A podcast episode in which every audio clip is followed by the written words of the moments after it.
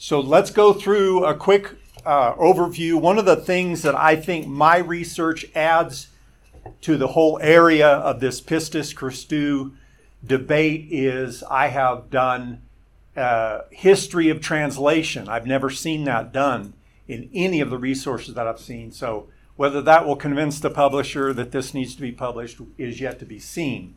Um, but here it is. So 0 to 600, you've got this phrase, pistis Christou, in Greek, and then it's, and in Greek, on its face, it means the faith of Christ. I mean, it just, that's the standard protocol for the, the genitive case in Greek.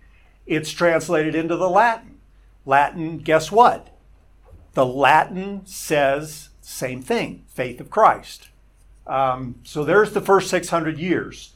Now you've got the Bible entering into the English language, Anglo Saxon, Old English, Middle English, early modern English, modern English, the four periods that it's divided up into. I've tried to use those periods sort of, but my dates don't coincide with those dates, and so it gets a little confusing. But I just want my research to be compatible with what's out there. But from 600 to 1375, we have the Bible coming into the English language, but it's mainly uh, portions of the Old Testament, De- uh, Deuteronomy, uh, Genesis, the Gospels, and um, the Psalter. The Psalter is very popular, which the Psalter is Psalms, the book of Psalms in Latin. It's just one word, Psalter, Psalteria, and then it came into English as the Psalter, and all it is is the book of Psalms. So during this period, we have no examples of our phrase pistis Christou being translated into English. The first instance of this tra- uh, this phrase being translated into English, it appears in 1375, and guess how it is rendered? And be found in him, not having my own righteousness, which is of the law, but that righteousness which is through the faith of Christ. And my thesis is that is the way it's presented in the New Testament. The righteousness of God is made available to human beings, sinful human beings, because of the faith of Christ. All right? So that's my thesis. So this translation continues.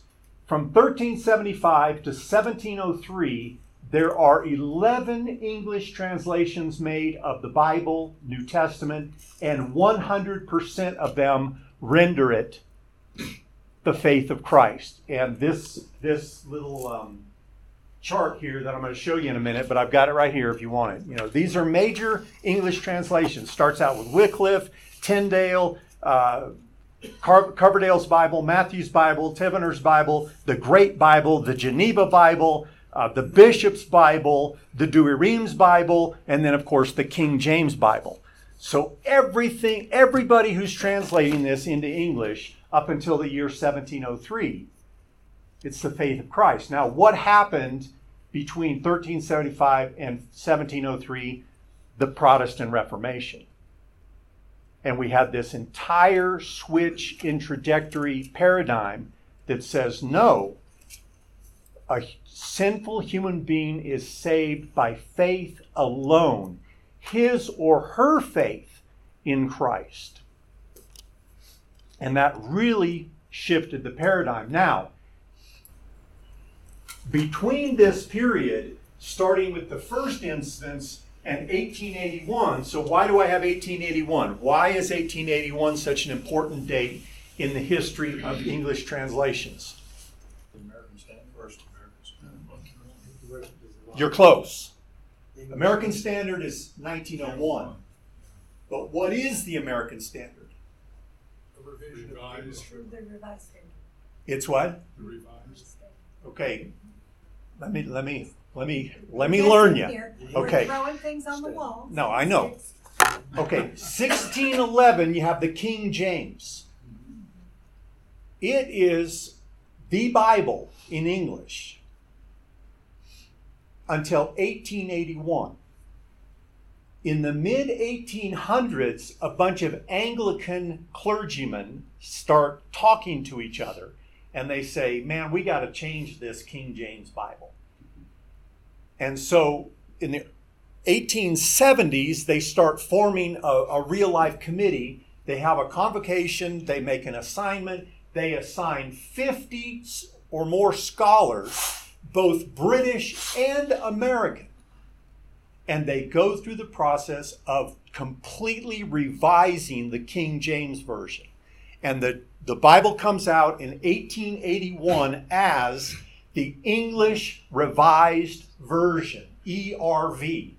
Now, the group of Americans that were on that committee said, hey, we want to do the same thing. We made a bunch of suggestions, and our British counterparts didn't like them you know, we said, you ought to say y'all. That's a joke. Yeah, yeah, careful.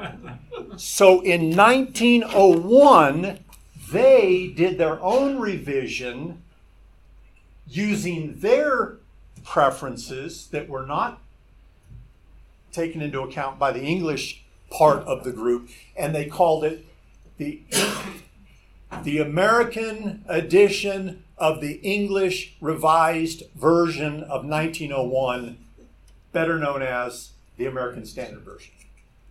But this became the foundation of most English translations after 1881. And guess what change they made to the phrase pistis Christou? They said this is not the faith of Christ, like the King James says, and every Bible before the King James. This is a sinner's faith in Christ. And so that's why, for the most part, you can't even detect where this occurs in the English translations. And it's, and it's a shame. It's a real shame. So people like me are trying to change that. Okay, here's your chart. I, I don't need to go through that, but that's what it looks like. It's online. It, here's a copy. If anybody wants a copy, and is there anybody who wants a copy right now in their hand? Derek, who else? Okay, uh, Derek, you, you don't know how to use this copier down there, do you? Um, does somebody know how to use the copier down there? Uh, it wasn't working today. Oh, it's not working. Copier's not working. It works now. It Oh, works did now. they fix it? They done? with it? Okay, well, I'll tell you what, if Derek is the only one, I've got an extra copy for him. If anybody else wants a copy, we'll take Derek's down and make copies for you. Okay.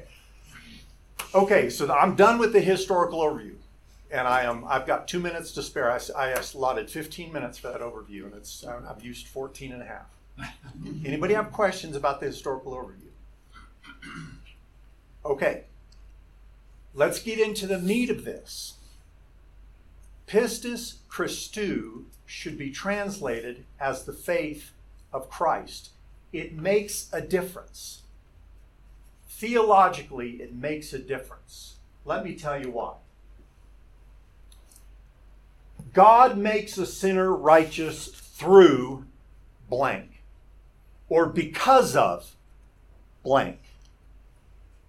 Fill in the blank on the basis, on what basis can God make a sinner righteous before him? It's another way of asking the same question.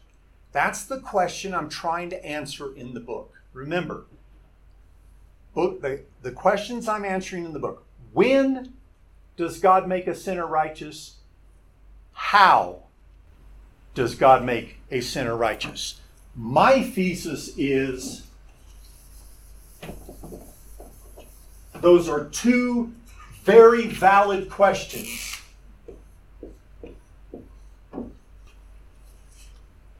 Okay? You follow me? Those are two very valid questions that need to be answered separately. And what happened in the, Amer- in the Protestant Reforma- Reformation is the two questions got conflated. When faith, when a sinner develops faith, that's when and according to the Protestant Reformation, that's how. And that is what I'm trying to point out is a that is an error. The Bible answers the question separately. They are two separate questions that have been conflated in modern evangelicalism. And that's why we don't know what baptism means. That's what we don't that's why we can't understand.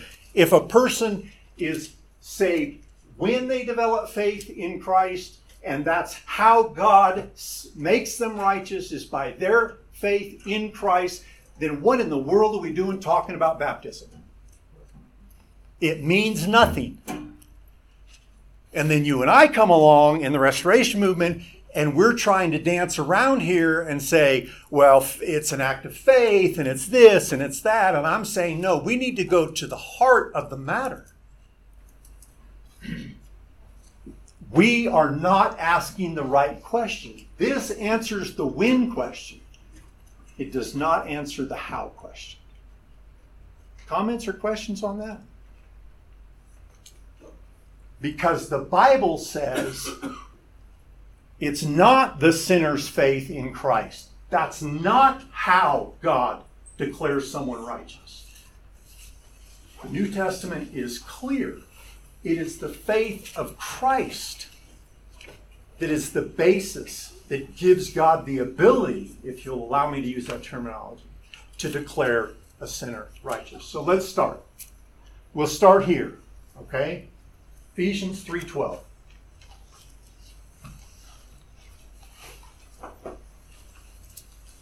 it says, in him and through him, uh, in him and through our faith in him, we, am, we may approach God with freedom and with confidence. That's the NIV. So that is a perfect post Protestant Reformation translation of what the Greek text says. In him, we're in him. So now, because we're in him, through our faith in Him, we can approach God with freedom and confidence. My point that is not what the text says. There's your King James. In whom we have boldness and access with confidence by by what? the faith of Him. That's exactly what the text says. That is a literal rendering of the Greek text. So, where is my confidence before God?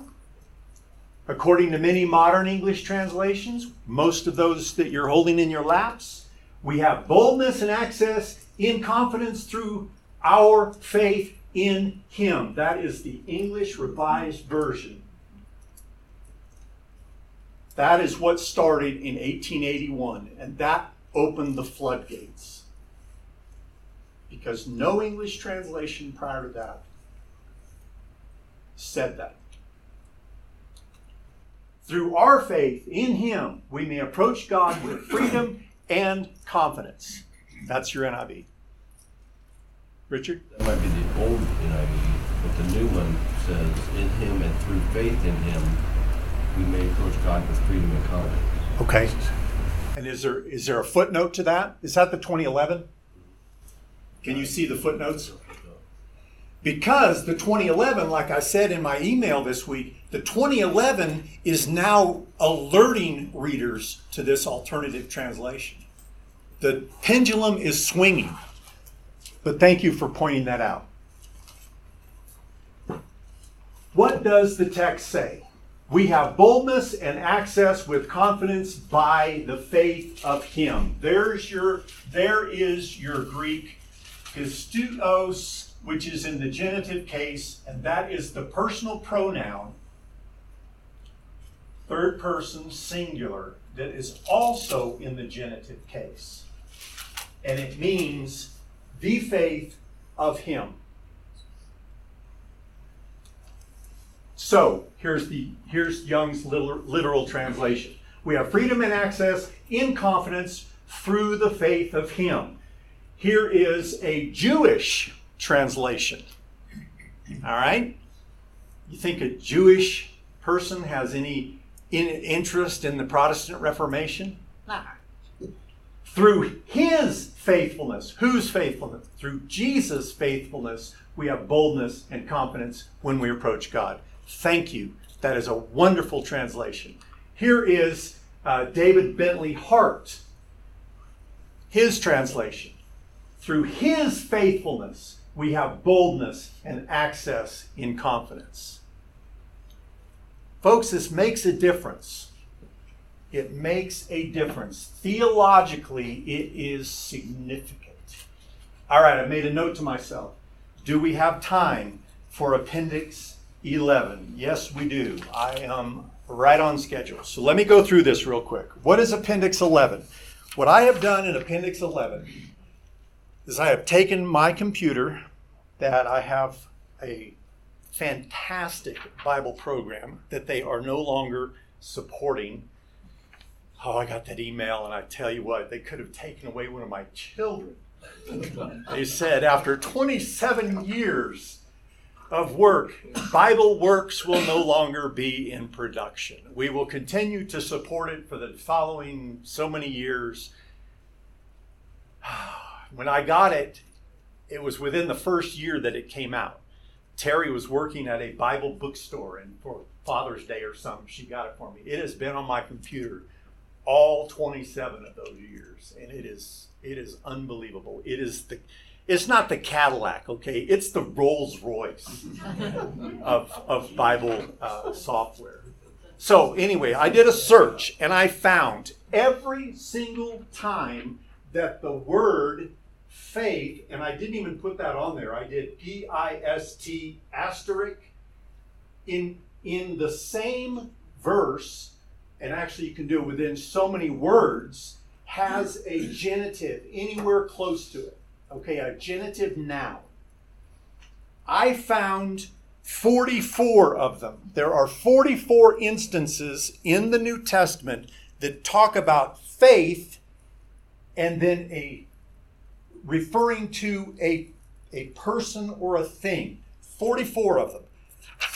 Ephesians 3:12 is one of them. So you've got faith of them, faith of you, singular, faith of you, plural, faith of them, faith of me, uh, faith of him, um, perseverance and faith of you, love and faith of you, faith of you, faith of you, faith of you, faith of you. Faith. The point is, every time this construction is used, it always means this is referring to some other person. We're talking about the faith of me, of you, singular, of you, plural, of him, of her. Now, here's what I say, and I'll just read this to you, okay? You can read it yourself. In his letter to the Ephesians, Paul praises the God and Father of our Lord Jesus Christ, who has blessed us in the heavenly realms with every spiritual blessing in Christ. Thus, Paul's theology is all spiritual blessings are given by God to those who are in Christ. We, we agree on that, right? Underlying that statement is a narrative that is assumed rather than stated in all of Paul's writings. God is now able to give all spiritual blessings to his people because of Christ. God's people are blessed by God because of what Christ accomplished. Jesus Christ is the means. This is going to become very important in just a second. Jesus Christ is the means through which God is now able to fulfill his promise to Abraham when he told Abraham, In thee shall all the families of the earth be blessed. Jesus Christ is the means through which God is now able to fulfill his promise that he made to Abram. In thee all the families of the nation of the earth will be blessed. In the heated rhetoric of the Protestant Reformation, this subtle distinction got lost. These two characteristics of the work of Christ are clearly evident in the New Testament. Number one, a sinner's faith moves the sinner into Christ, wherein all spiritual blessings are now available. And number two, it is the faith of Christ or the faithfulness of Christ that accomplishes what is necessary to make all spiritual blessings available to sinful human beings. Again, these two categories were conflated when the heated in the heat of the uh, Protestant Reformation. Blah blah blah blah blah. Okay, nowhere. Okay, as a result, there there is a large number of New Testament scholars that insists. I need somebody who is in English to make sure I'm saying that right. I'm saying there is a large number, which is singular, of New Testament scholars, which is plural, that insists singular. So I think I've got that right. Okay, that the so called category, the faith of Christ, does not exist. That's basically what they said. There is no such thing as the faith of Christ.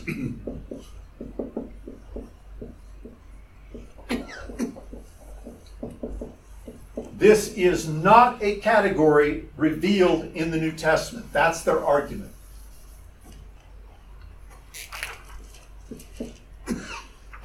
And sometimes this is um,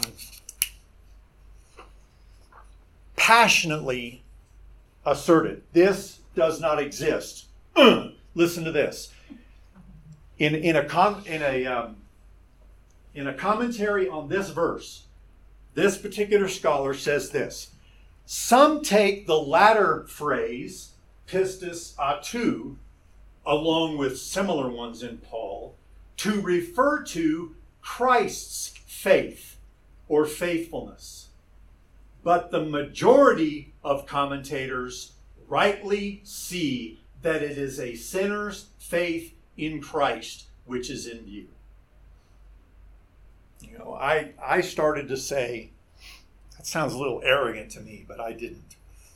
So here's what I say the majority of commentators First of all, this statement was made in 1990. The scholars who then insisted that the faith of Christ was not a category may have been a majority. I question, after my research, I question whether this group of scholars is still the minority, uh, still the majority. There's a huge, huge movement. Hold it up. Stand up and show them. Here, let me have this. Why does he get to stand there? Tell us about it, Keith. Okay, well, this one goes into great detail about that. It's one of the. you- Uh, Steve's. yeah, it's Steve's. Uh, someday I'll own one. The New English Translation. It has it correct. It's a wonderful Bible. Uh, you see, there are lots of Bibles like this. I just flipped open a page. This is the amount of Bible text there is on both sides. You would think this is commentary below. It is not commentary. This has to do with translations. Wonderful book. Totally different than the Bible you're holding in your hand now. Thank you. And this is not one person's translation. This is a committee of some of the premier New Testament scholars of our day. And every single instance of this phrase is rendered the faith of Christ in the text. Now, NIV of 2011 has gone back and entered footnotes to alert the reader. Just like if you saw my email about the sinful nature, did you did you read that? Oops, in 1984 we kind of made a mistake, didn't we? We kind of misled people. Sinful nature may not have been the best choice because after all, we do have the choice. We have we may have a flesh that has sinful abilities, tendencies, whatever you want to call it, but we don't have to give into it, right? I mean, we have a choice to feed which dog, which dog we're going to feed, right? Okay. So they've gone back and reversed themselves, and I hope they'll go back someday and reverse themselves on this one. Okay, so here's my point. As my research and presentation in the appendix shows, if this use of the genitive noun along with the genitive pronoun does not refer to the faith of Christ, then this is the only instance in the New Testament in which this phenomenon occurs. As demonstrated in the table above, in the 43 other instances where the Greek word pistis is used with a pronoun, and the, the noun pistis or the pronoun used therewith is in the genitive, genitive case, it refers to the faithful, to the faith of another person. It never refers to the author's own faith. Never. Because see, that's what he's saying. It says the faith of him. But he's, he's saying, no, that's not right. It's my faith and your faith in Christ. That's not what it says. And it makes a difference. Questions, comments? We're moving on. Richard? Is the faith of Christ limited to a clock or calendar? In other words, will the faith of Christ exist when we all go to heaven? Uh, did you read my did you read my where the question was asked, what is the faith of Christ?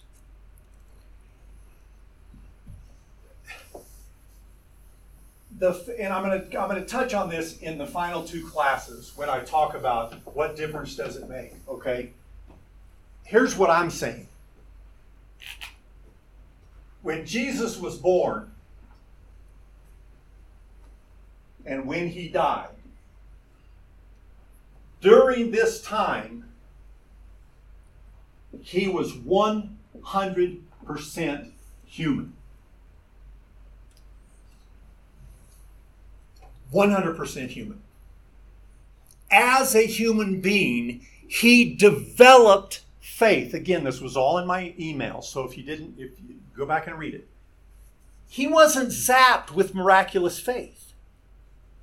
He developed faith the same way any other human being develops faith by hearing the Word of God. Where did he learn? Where did he know that God was going to raise him from the dead? Had God zapped that information into him miraculously? No. he learned it by reading the Psalms. The Psalms predicted that God would not leave his Messiah's body to suffer decay. Right? His faith is the faith of a human being, the prototype human being, the first human being in God's new creation. Does that answer your question? So, his faith that I'm talking about is his faith as a human being that he developed while he was living as a human being. And it's that faith as the perfect human being that now makes him capable. So, Bob, does that mean that it's possible for someone else to undergo that same uh, faith learning? That was our discussion, and when we in the two classes we talked about original sin. I, I don't think so. But boy, that sure is a mystery, isn't it? Yeah, you weren't here for those No, discussions. I wasn't there. I was in Texas, but that's okay. But but that's that's the difficulty because Christ is unique Right, as well as common to all humans. He was unique, right. and and what made him unique? Was it the Spirit of God? Was it Carl, you're going to jump in here. I know you are. You got something to say. He was God in the flesh. God was in Christ doing this. God chose in this man. He knew who he was. Okay. At least specifically when it was twelve. Human. There you go.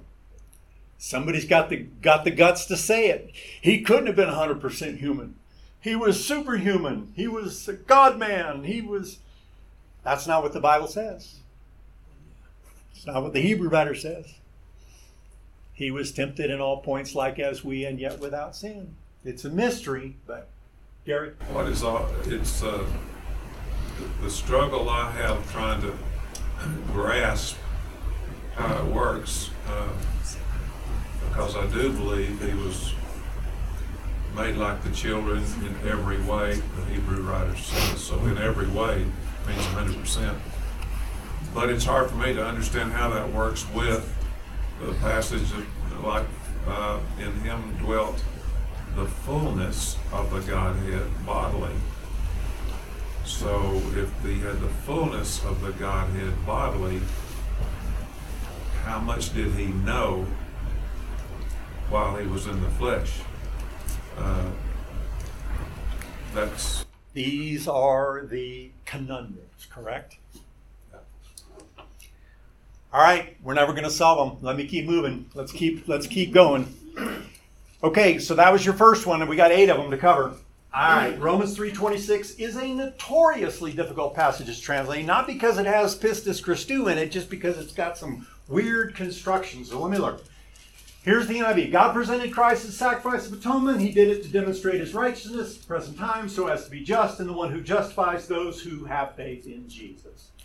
So there we go. Protestant Reformation, we're justified, which means we're made righteous. Remember these words just and righteous, same word, um, just an alternate possibility here.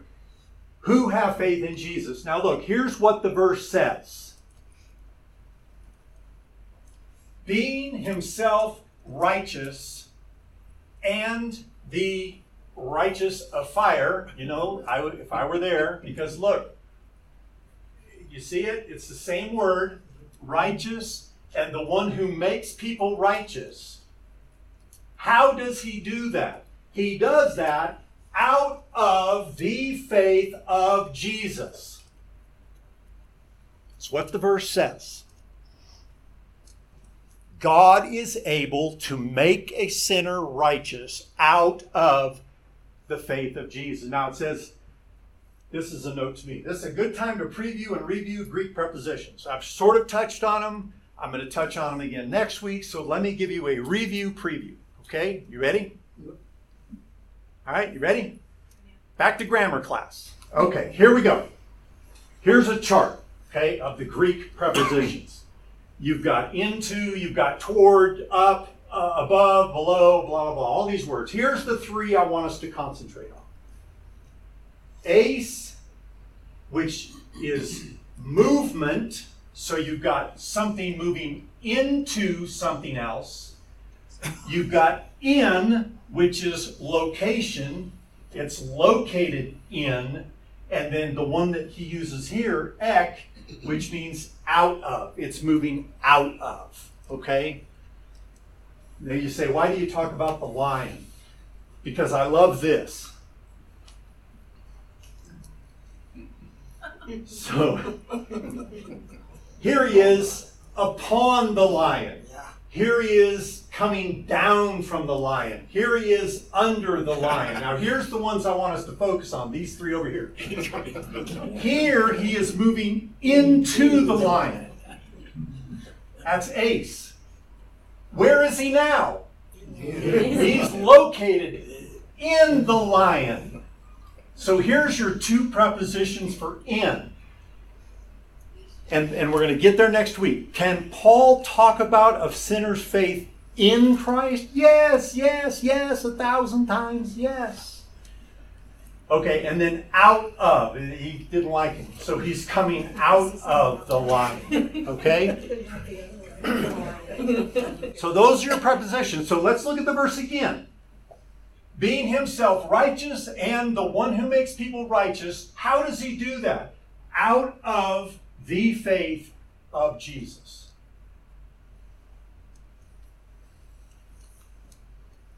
Here's how I would say it the ability for God to be the righteousifier of sinners, to make sinners righteous before Him, comes out of the faith or faithfulness of Jesus.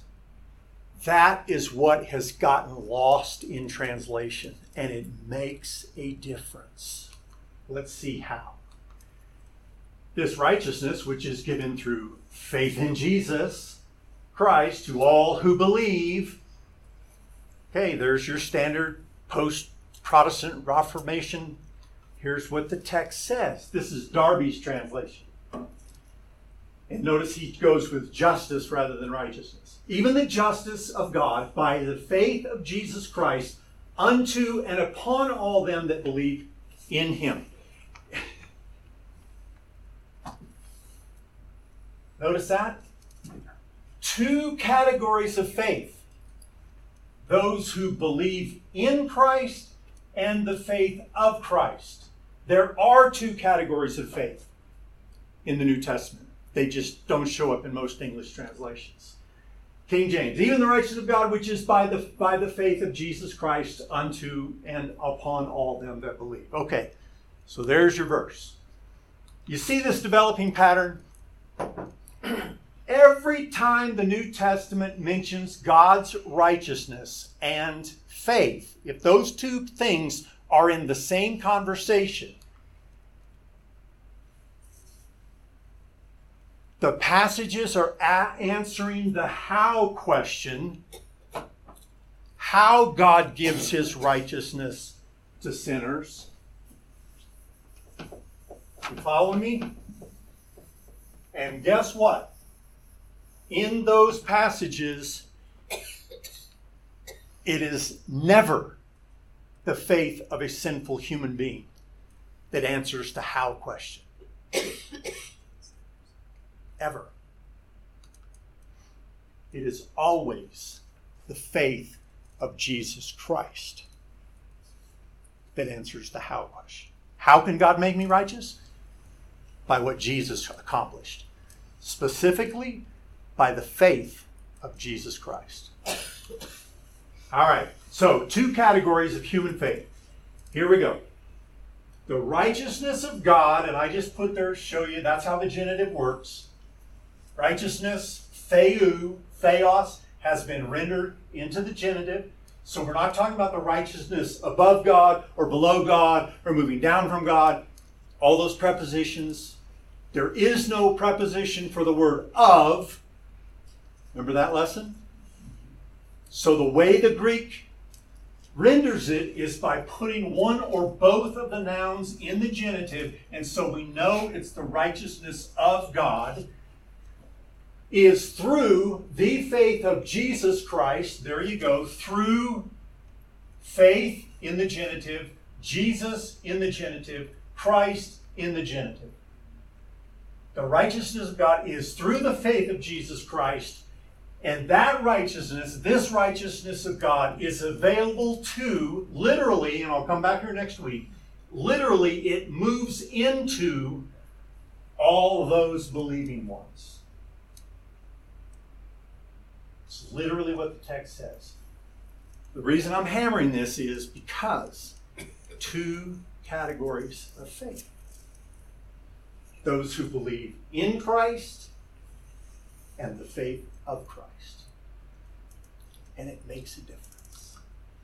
Perfect faith of the only perfect human being is the first category. Imperfect faith of imperfect human beings is the second category.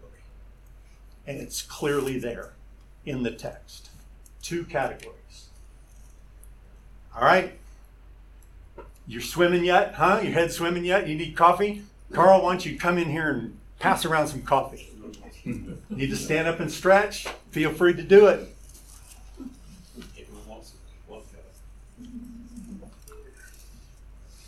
Okay, so here's my objection. If we don't recognize the two categories, then what you've got is Paul. I mean, an editor would have thrown his book out the window. You've got unnecessary redundancy.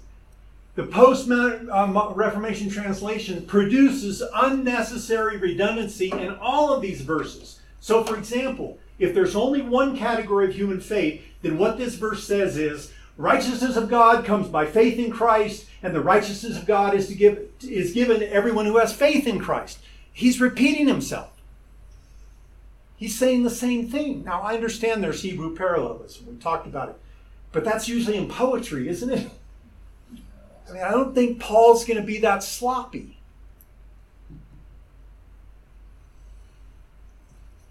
I'll show you that again in a minute. Here's Galatians 2:20.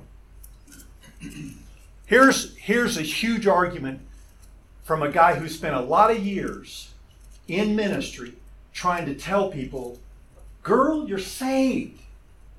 You're not saved by what you do. You're not saved by your works any more than you're saved by your faltering faith. Because, but look at this. We come to this verse. I've been crucified with Christ, and I no longer live, but Christ lives in me. The life I now live by uh, in the body, I live by, and my comment, my faltering faith in the Son of God who loved me and gave Himself for me. No wonder I'm a question mark, right?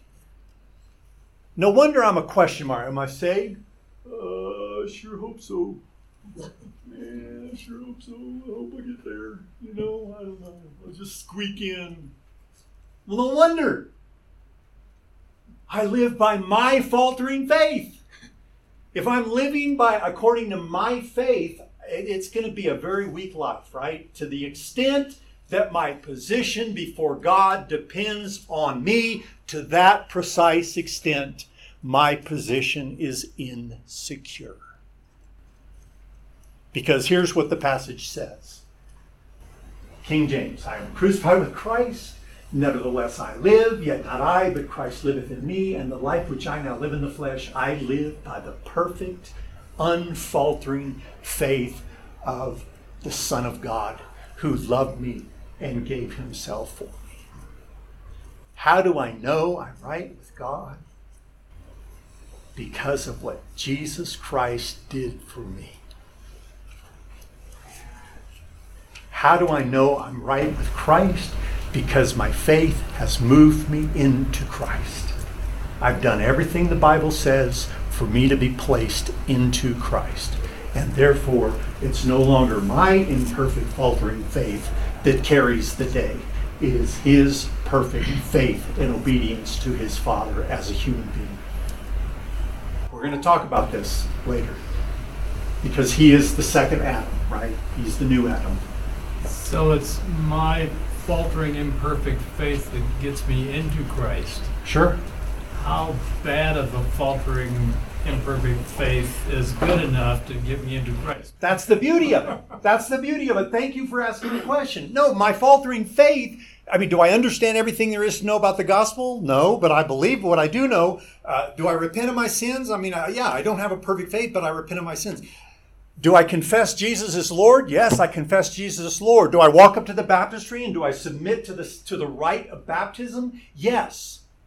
In faith that God will do what God promises to do when I do what He asks me to do in obedience to God. You see the difference? Yeah, it, it just seems kind of strange that my imperfect, faltering faith gets me into Christ. Sure it does. Because God gave you steps. He gave you he gave you something to do to assure you that you're in Christ. Something external for you to do. That's what Martin Luther said. Man, if I start feeling bad about my relationship with God, what did Martin Luther say? Remember your baptism. What did God do when you were immersed into Christ? He took your sins, put them on the cross. He put cross, Christ's righteousness, which he accomplished at the cross through perfect faith and perfect obedience, into you. Hallelujah. And that is God's promise. Who said hallelujah? Thank you. And that is God's promise. So then, God cannot lie. my my entrance into the faith of Christ depends on the five steps. Sure. The process. You can't you can't get there without five. Nope. Well, I count nine. no, and that's what I said at the beginning of class. We're right. We are right. We are right. We just don't know why we're right. And we don't know how to talk to our evangelical friends without turning the conversation into a circus. That's what I'm trying to say. We can present ourselves in a theologically grounded way. That's what I'm offering. That's why I'm writing the book. Let's keep moving. We got nine minutes. Galatians 3:22.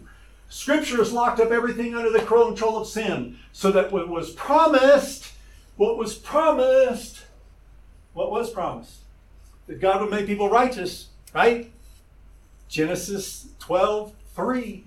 All families of the earth are going to be blessed through you, Abram, through your seed. One, singular. One person's going to do this. And guess how I'm going to do it? Oh, it's going to be through faith in Him. Your sinful faith is going to get the job done. Ah. Scripture has concluded all under sin that the promise by the faith of Jesus Christ might be given to them that believe. You see what I'm getting at here? Two categories of faith the one that gets the job done and the other one that gets me into him. We're getting there. We're getting there. Let me show you this. Philippians 3 9. Mm, Be found in him, not having a righteousness of my own that comes by but that which is through my faith in Christ. Remember, this is the first verse to ever show up on eh, in the English language in 1375. And how did they render it? And be found in him, not having my own righteousness, which is of the law, but that righteousness which is through the faith of Christ. And here is the zinger right here. And we have seven minutes. Save the best for last. NIV. Now we know that a person is not justified by the works of law, but by faith in Christ. So we too have put our faith in Christ so that we may be justified by our faith in Christ. Now, is that redundant or is that redundant? He's just said the same thing three times knowing that a man is not justified by the works of the law, but by the faith of Jesus Christ. Even we Jews, that's his context, right? That's his context. Even we Jews have believed in Jesus Christ. Does Paul know how to distinguish between the faith of Christ and a sinner's faith in Christ? He just did. So that, here's the purpose of me believing in Christ so that we might be justified by the faith of Christ and not by the works of the law. Oh, that's, you get that and it will get you, baby. Where do I want to be? I want to be in Christ. That's what Paul says. That's what we should be saying. So, post Protestant Reformation definition, you got a triple redundancy we know a person not made righteous by performing law, but by having faith in Christ, and so we've developed faith in Christ so we may be right, made righteous by faith in Christ. And it completely distorts and masks what Paul is saying. Look carefully at what he says. One more time. We got five minutes. We know that a sinful human being is not justified, made righteous by the works of the law. Again, what's his context? He's talking Jews. We Jews know that we cannot be justified by our law. So we know that the mystery has now been revealed. What is the mystery? The mystery is that God's going to save the Gentiles and the Jews.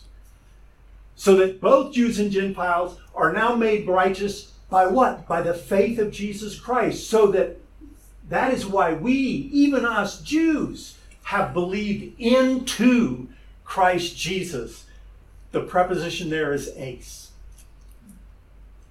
When you believe, you move into Christ. When you're baptized, you're moved into Christ. It's a movement that happens. So that we, every sinful human being, may be justified, made righteous by the faith of Christ. All right, I'm going to skip this one because I got four minutes. This is Daniel Wallace. Um, let me just read it real quick. He's a he's a guru of Greek grammar. Uh, and this debate is going on. I mean, it's raging right now. In his book, he says, translating Pistis, Christou as a sinner's faith, he agrees with me, in other words. See, it's always nice when you have these ideas and then you go out there and you read some really, really smart people and they agree with you. He says that translating it as a sinner's faith in Christ is a reaction to the heated rhetoric of the uh, Protestant Reformation. He calls it a Lutheran reflex. So, see, I'm not as dumb as I look.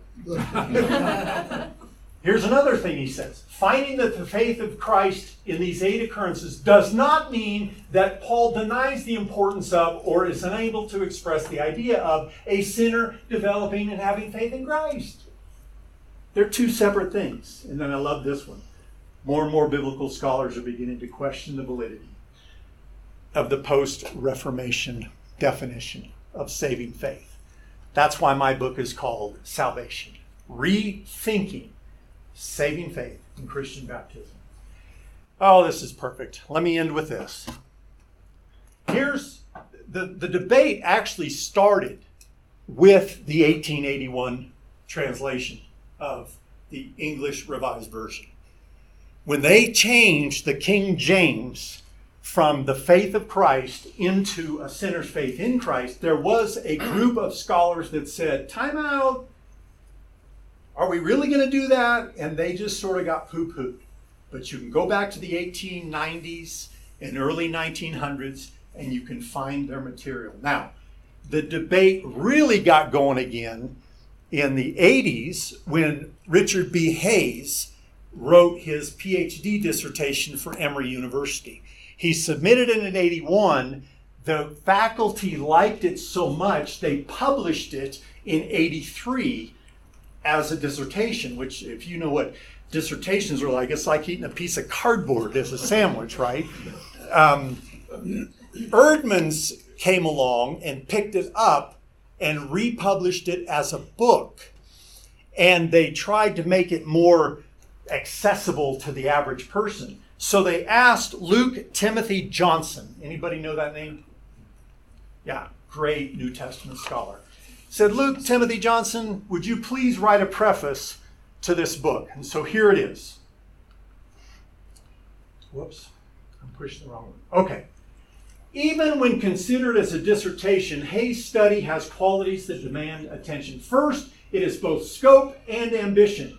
Although Hays focuses on a single passage in Paul's letter to the Galatians, he seeks from the perspective of that analysis to engage in one of the most difficult of all questions concerning Paul the Apostle whether he had any coherence to his thought at all, and if he did, where it is to be found. Now, don't think he's being rude here. He's just saying Paul wrote a bunch of letters. Paul did not engage in what we would call systematic theology.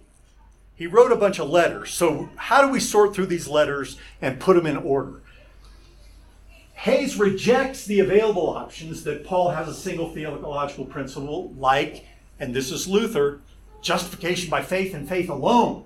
That was Luther's. That's all Paul has to say. And so we're going to throw James out because blah, blah, blah, blah. Okay. Or others like eschatology that he offers instead the daring thesis that what appears explicitly in Paul's arguments is really directed by what seldom appears explicitly and directly, but is always present implicitly, namely the story of Jesus the Messiah. And he says in another part, which is too much to quote, but I paraphrase here this is the story that you and I are now called to participate in.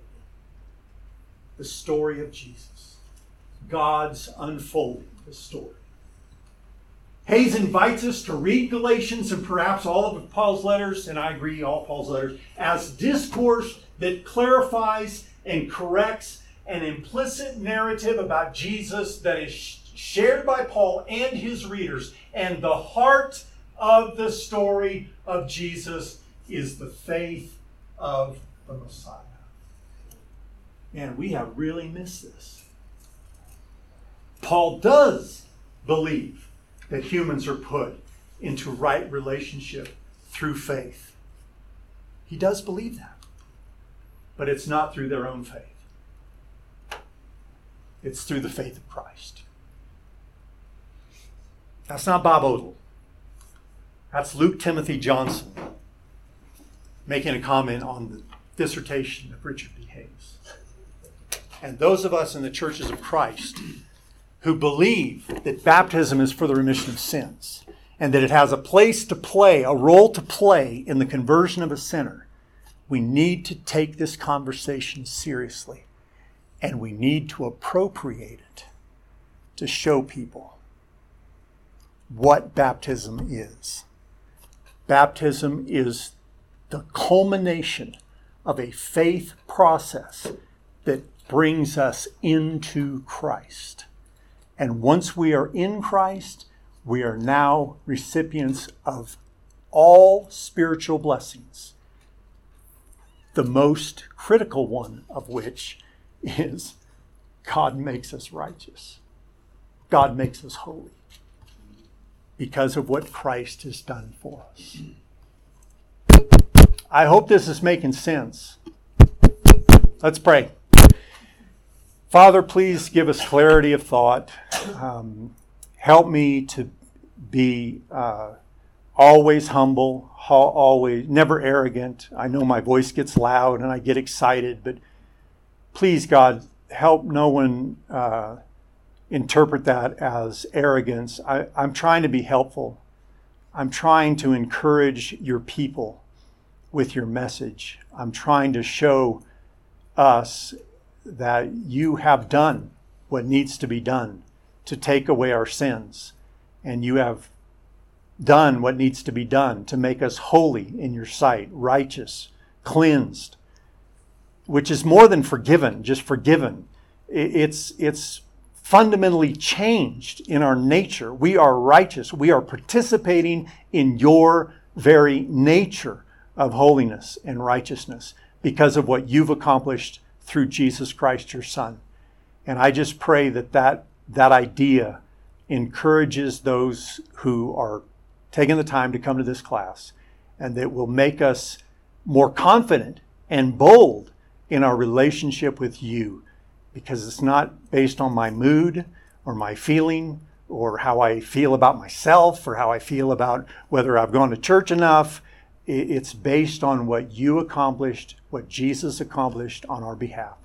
So bless us, God, and, and help us to really think about this and help it to become a part of our everyday life. I pray in His name. Amen. Thank you. See you next week. Hey, I'm Eddie White, the senior minister for the Eastside Church of Christ. Sure want to thank you for joining us today on our podcast. I hope today's message was indeed a blessing to you like to invite you to browse our website at eastsidesprings.com to get more information or to contact us. And as always, we indeed welcome you to join us for our worship service in Colorado Springs every Sunday at 10:40 a.m. as we seek to live out Jesus' mission of making disciples of all nations.